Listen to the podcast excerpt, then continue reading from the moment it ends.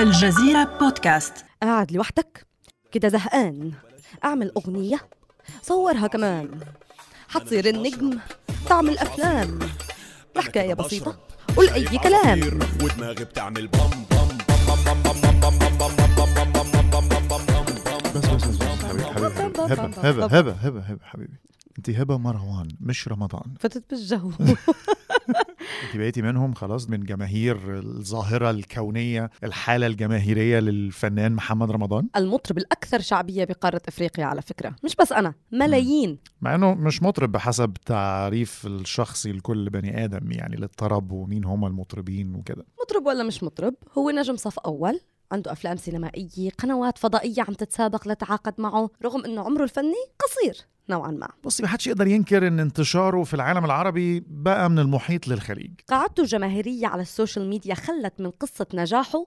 أسطورة. أيوه بس مين هو محمد رمضان؟ يعني ليه شاغل العالم العربي؟ وإزاي حقق النجاح الكبير ده في الوقت القصير ده؟ أنا هبة قصوعة. وأنا نبيل نشار واليوم رح نجيب تاريخ محمد رمضان من الآخر.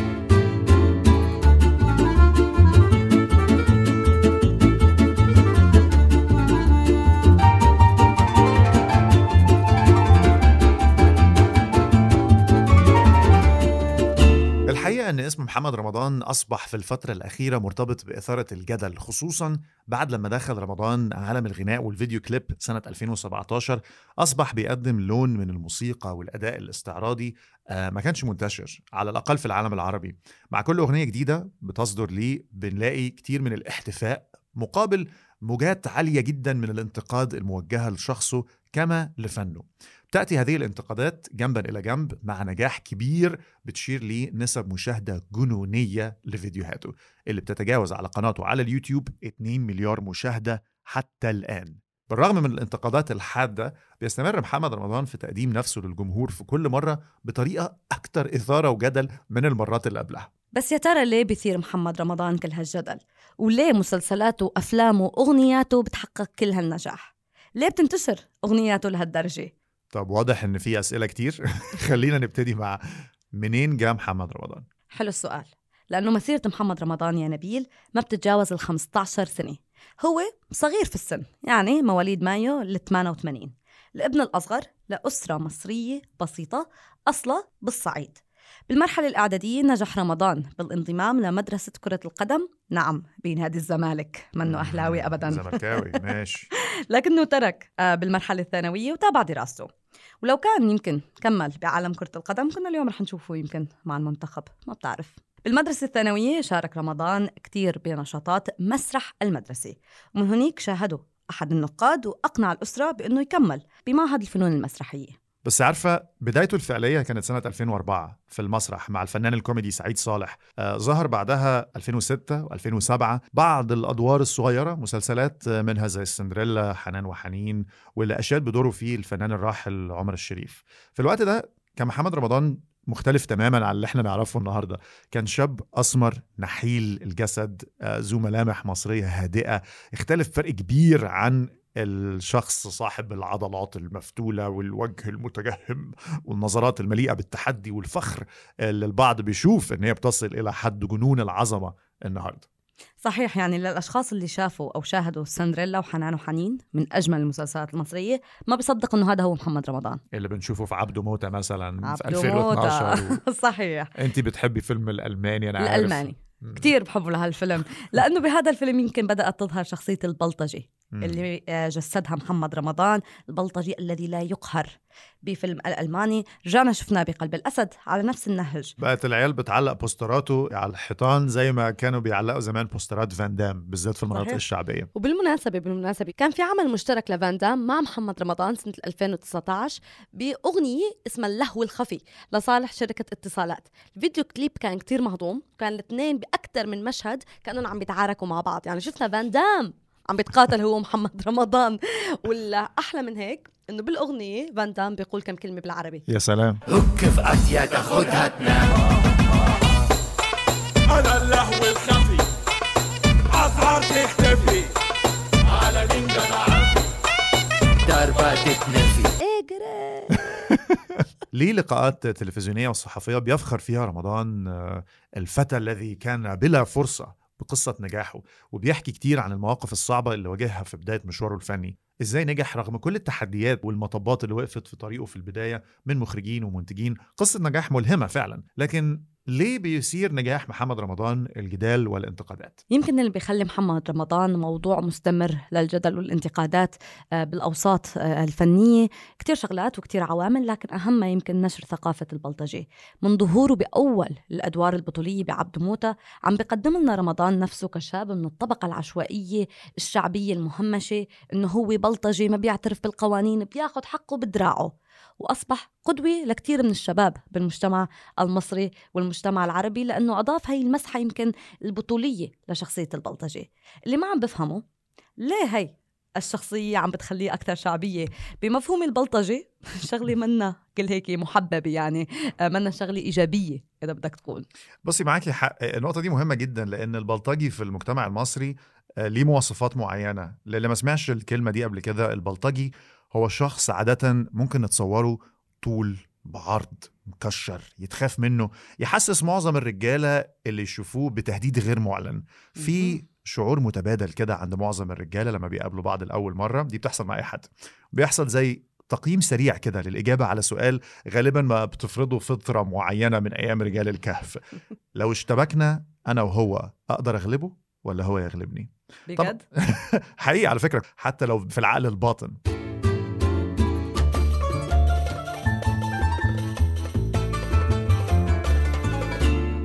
طبعا إحنا مش رجال كهف وعايشين في مجتمعات متحضرة بتحكمها قوانين وشرطة وقضاء يحمونا.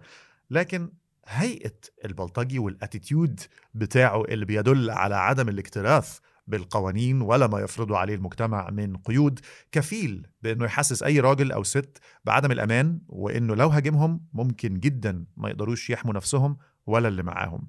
البلطجي بيستخدم قوته الجسمانية وهيئته دي للاستقواء على الآخرين وبياخد حقه وحق غيره بالدراع وقلة الأدب. غالبا ما بيكون حرامي أو مجرم. بس اللي يمكن ناس كتير ما تعرفوش إن شخصية البلطجي هي الوجه الآخر لعملة واحدة عندما ننظر لشخصية الفتوة مهم. اللي أقدم منه آه، في المجتمع المصري. وكنا بنشوفها في الأفلام الأبيض وأسود اللي بتدور أحداثها غالبا في الحارة أو الحتة وبيكون شخصيتها من أهل الحتة.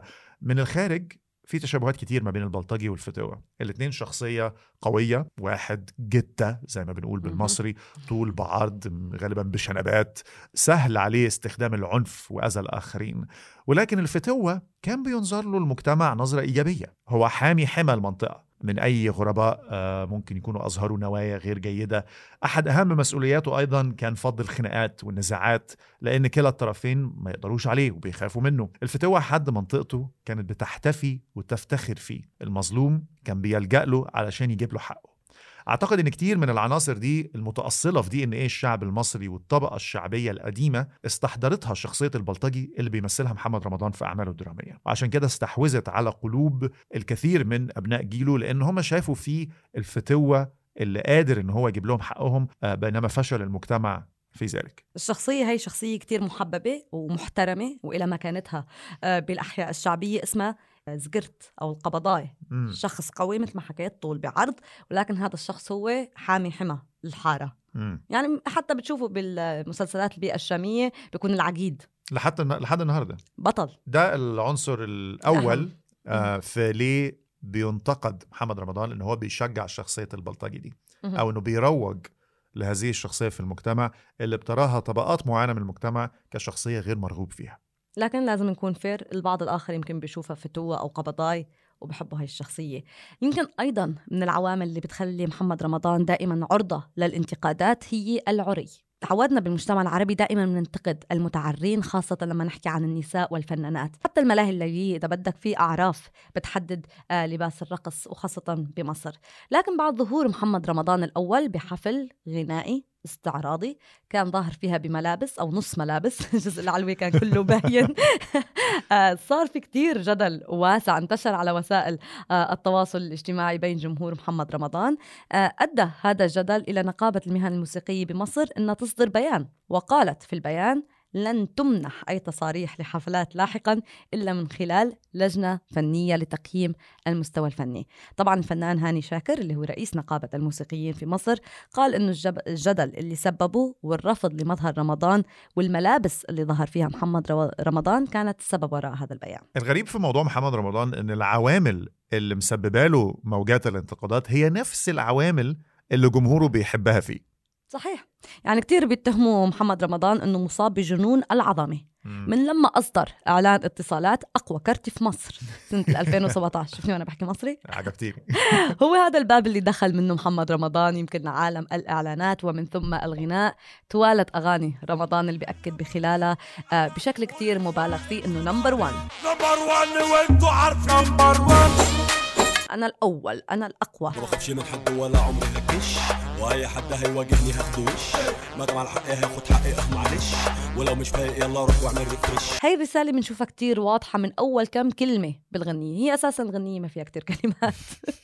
لكن دائما بنسمع عم بيقول number 1 الملك مافيا. يعني هاي الأغن- الأغنية ما كانت فقط مجرد إعلان. لا لا لا كانت بوابة دخل آه، من خلالها محمد رمضان لهذا العالم اللي لقى فيه نجاح كتير كتير كبير.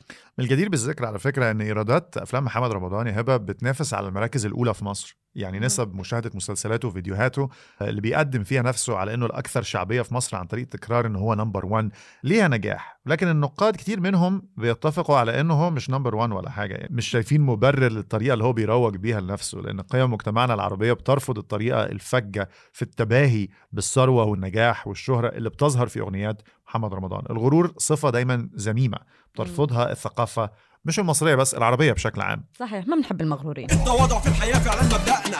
اسأل علينا يا ابني لو مش مصدقنا. جبناها من تحت الصفر بسرعة بدأنا. وفي تهمة تانية. توجه لمحمد رمضان أنا كتير بحبها أوكي. لأنه دائما لما بدنا نهاجم أي شخص ناجح بالعالم العربي بنقول عم بيفسد الذوق العام. هن عم بيتهموه إنه عم بيفسد الذوق العام عن طريق نشر ثقافة متدنية ورديئة. الكثير من الشباب يمكن اللي بيحبوا محمد رمضان لدرجة الجنون بيقلدوه حتى بطريقة الكلام وبقصة مم. شعره وبملابسه وبلحيته اللي بيظهر فيها. صح حتى- ليه تأثير فعلي على المجتمع؟ حتى هي القلاده اللي بيلبسها مكتوب عليها الأسطورة.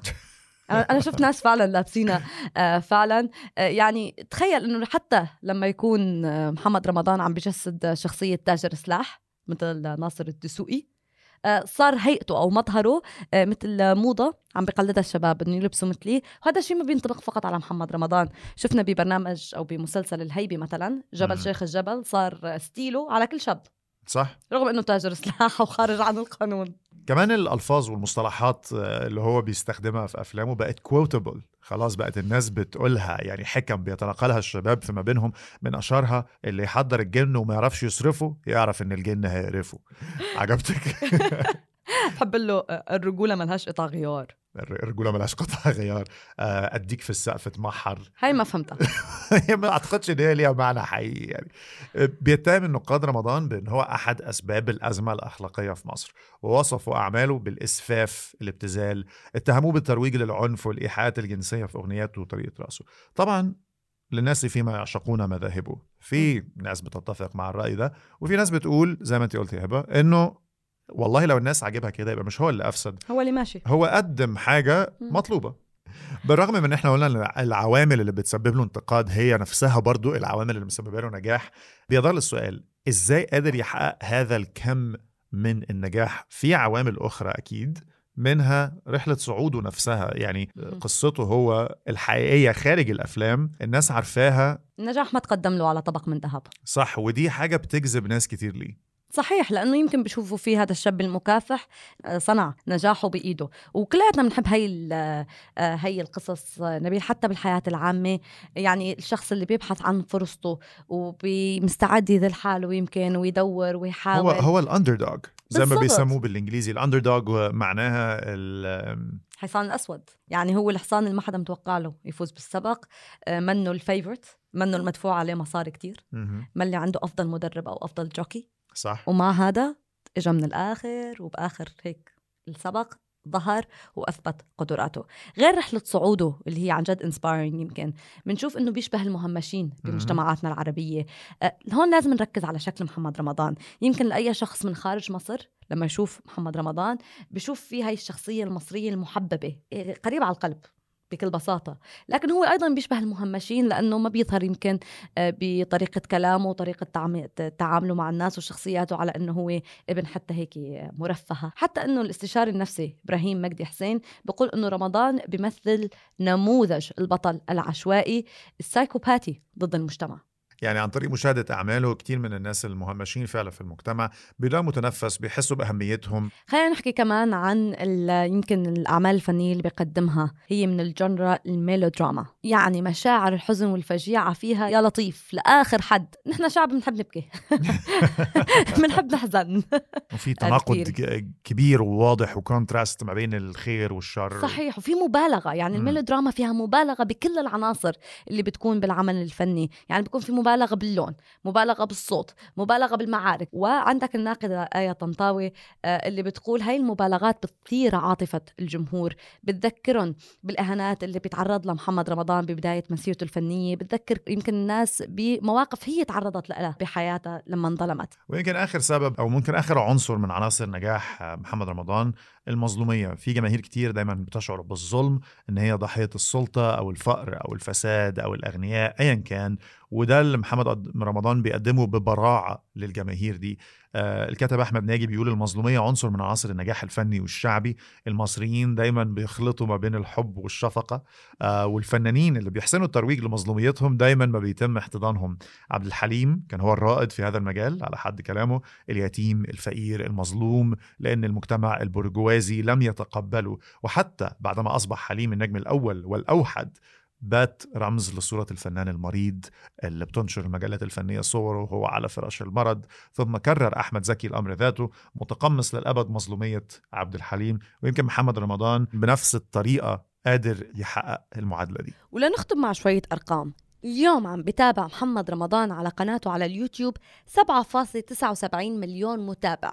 وصلت أرقام مشاهدات أغانيه ونحن عم نسجل يعني اليوم 2.3 مليار مشاهدة. أغنية مافيا 171 مليون مشاهدة. أغنية الملك 116 مليون. أغنية نمبر 1 129 مليون مشاهدة. طول عمر رمضان بيقول إن كل اللي حققه لغاية دلوقتي لا يمثل إلا جزء بسيط من طموحه وإنه بيتمنى إنه يمثل في أفلام مصرية تنافس في السينما الأمريكية. هو يمكن ما وصلش المستوى ده لسه ولكن اللي نقدر نقوله أنه بالفعل بدأ الاعتراف بنجوميته خارج نطاق الساحة الفنية المصرية لأنه فعلا حاز على جائزة المغني الأكثر شعبية في أفريقيا للعام 2019 وزي ما ذكرنا قبل كده كان ليه عمل فني مشترك مع جون كلود فان دام واللي هو طبعا نجم أفلام الأكشن من الثمانينات والتسعينات في هوليوود. فهل يا ترى المستقبل هيحقق آمال وطموحات محمد رمضان؟ ومشواره الفني هيوصله لفين؟ وانتوا يا ترى كيف بتشوفوه؟ هل محمد رمضان فتوة ولا بلطجي؟ وبكده نبقى جبنا لكم من الآخر تاريخ محمد رمضان. استنونا الأسبوع الجاي بحلقة جديدة من بودكاست للآخر, للآخر.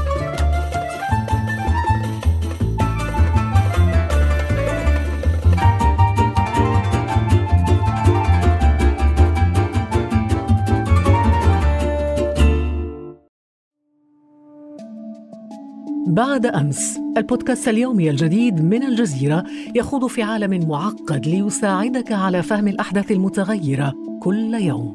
دائما ممتع دائما راهن دائما هناك. لا تنتظر حتى الغد واستمع اليوم إلى بودكاست بعد أمس. معي أنا خديجة بن جنة.